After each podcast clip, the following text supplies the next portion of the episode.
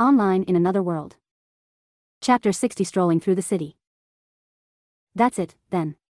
These are the newest, hottest things on the market for mages. The bearded man laughed. Really? Yeah. Apparently they're a type of catalyst for you mages. Specially made and stuff I don't know how they work exactly, but apparently they boost the proficiency of your magic flingin. The man told him. It sounded nice, and it was free with the staff holster anyway, so he smiled, I'll take both, then. That's what I like to hear. The shopkeeper smiled. Though it was an obvious ploy to secure a new customer into a repeat buyer, he could sense that the man was quite benevolent. One crown. The shopkeeper told him the price. It was a bit confusing for him at first to adjust to the labels of currency in this world, but it was easy enough to figure out when he applied it to game logic. Copper is copper, crowns are silver, and thrones are gold he thought. He obliged, reaching into his pocket to retrieve the sole coin in there, but stopping as he withdrew it. I can't use this one. That red-haired adventurer gave it to me, it's going to be what I use my adventurer fee for. I promise. He resolved. Instead, he opened his sack of coins, grabbing a shiny coin and placing it on the counter, which the merchant accepted. Be safe out there. Word of advice, don't let too many people see that bag oh money you've got the bearded man advised. With a nod, he smiled, thanks. Yeah, I figured that out the hard way. He thought. As he left the store with his staff maintained on his back in a new, slick glove, he felt as if he fit right in with the bustling crowd of adventurers that seemed to make up almost a majority of the people within Elza. After being distracted once again, his stomach growled as he realized he still had yet to grab something to eat. I've got to find something to eat, stat. If I'm going to take advantage of this free day of splurging, I need to do it on a full stomach. He thought. Oh. Sounds like somebody is hungry. The call of his empty stomach was heard by some coincidence by the man to his left that called out to him. He looked to the side with an embarrassed tint to his cheeks. It was an older gentleman with a bushy mustache and a welcoming smile. Though what was more welcoming to the food-seeking young boy was what the man stood behind, a street-side shop that had a fresh aroma swirling around it. Although it was a confusing mixture of scents at first, sweat like fresh caramel glory, but savory like a brisket bathed in marinade, he soon saw what it was that was being sold at the street side, small establishment, skewers, some more of a salty variety, and some more of a dessert feel. Come on. Try one. The older man urged him, gesturing with his hands. I don't know, I'm not that hungry. He chuckled. Another growl of his stomach emitted, this time loud enough to have surpassed some of the nearest words of passing people, prompting him to blush further. The food merchant laughed, Your stomach is more honest than your tongue, lad. There was no arguing as he finally obliged and stepped forward, looking at the skewers that are on display.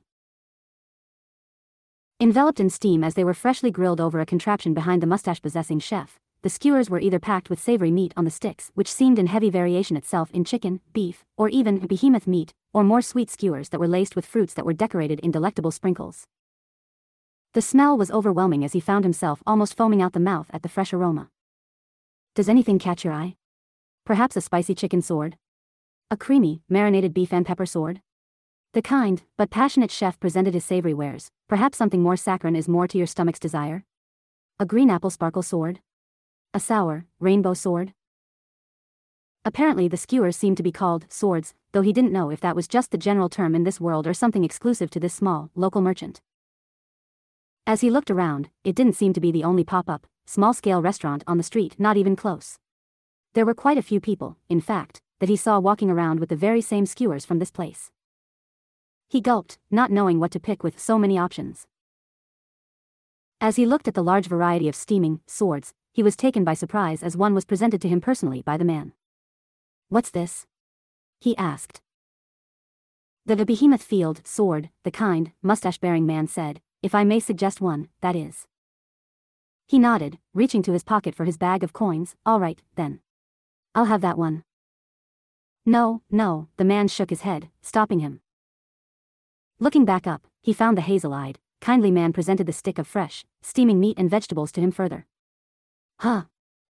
It's on the house, the local chef smiled. I can't. I insist. Please, the man told him. With no other choice, he smiled and graciously accepted the skewer of seasoned meat and colorful, grilled vegetables. Holding it by his nose, he was taken into bliss by the rich fragrance it brought when even closer, making his stomach grumble in earnest desire. It smells great, he thought. As he glanced up, he could see the bushy mustache man watching him eagerly, clearly wanting feedback on the item as he obliged, bringing it near his mouth and taking a hefty bite. Though the sounds of behemoth meat sounded like something tough and hard to chew, it was surprisingly tender. It melted into his mouth as he chewed it, with each clamp of his teeth squeezing in a burst of rich flavor. As he swallowed, he looked forward at the kind, older gentleman who watched him earnestly. How is it? The man asked. Yummy. He said. It was a pure proclamation of his honest thoughts. If there was one word that persisted in his mind when eating that grilled skewer, it was yummy. The genuine response he gave seemed to elate the man who crafted such a delectable item of nourishment, who laughed, glad to hear it. He still felt bad about not paying, but after another minute of back and forth, he finally accepted it and went on his way, snacking on the surprisingly large serving that the sword came with as he walked the streets of Elza.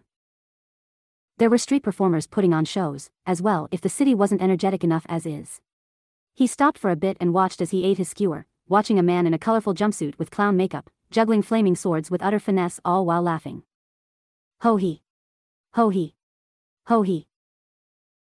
The orange-haired clown had quite the unique laugh, in that it sounded like a dying animal as the eccentric performer flipped around, dancing as he continued juggling the fire-engulfed swords without a care in the world. As he glanced around, he saw a couple people looking on, though they seemed to be on the older side and not adventurers, which seemed about right. Something like this just wasn't that appealing to him as he tried to find some enjoyment in it while munching on his free skewer. This would be fun to watch back on Earth, no doubt, but, I don't know, this world has freaking magic, you know? You've gotta kick it up a notch or two, Mr. Clown. He thought. As he moved on and finished his skewer, he tossed it into an empty crate that was sitting on the edge of an alleyway, wandering and looking around as he decided where to go next. Alright, now that I'm full, it's time to figure out if there are any brothels around here, specifically, cat girl brothels. He thought. Though it was easier said than done to track down one specific type of establishment in the vast, diverse city of Elza, especially when it was filled to the brim with people and he had no clue as to where anything was in the first place. As he marched on, he felt a chill run down his back, the feeling of somebody watching him intently. Huh. He thought. Glancing back, he saw it, but just for a brief moment, her. Golden hair, a blue scarf, and unmistakable, sapphire eyes flashing by with swiftness that took him by surprise. It's her. He realized. The first instinct in his mind was protecting his bag of coins, but it was too late, the girl was simply faster than him.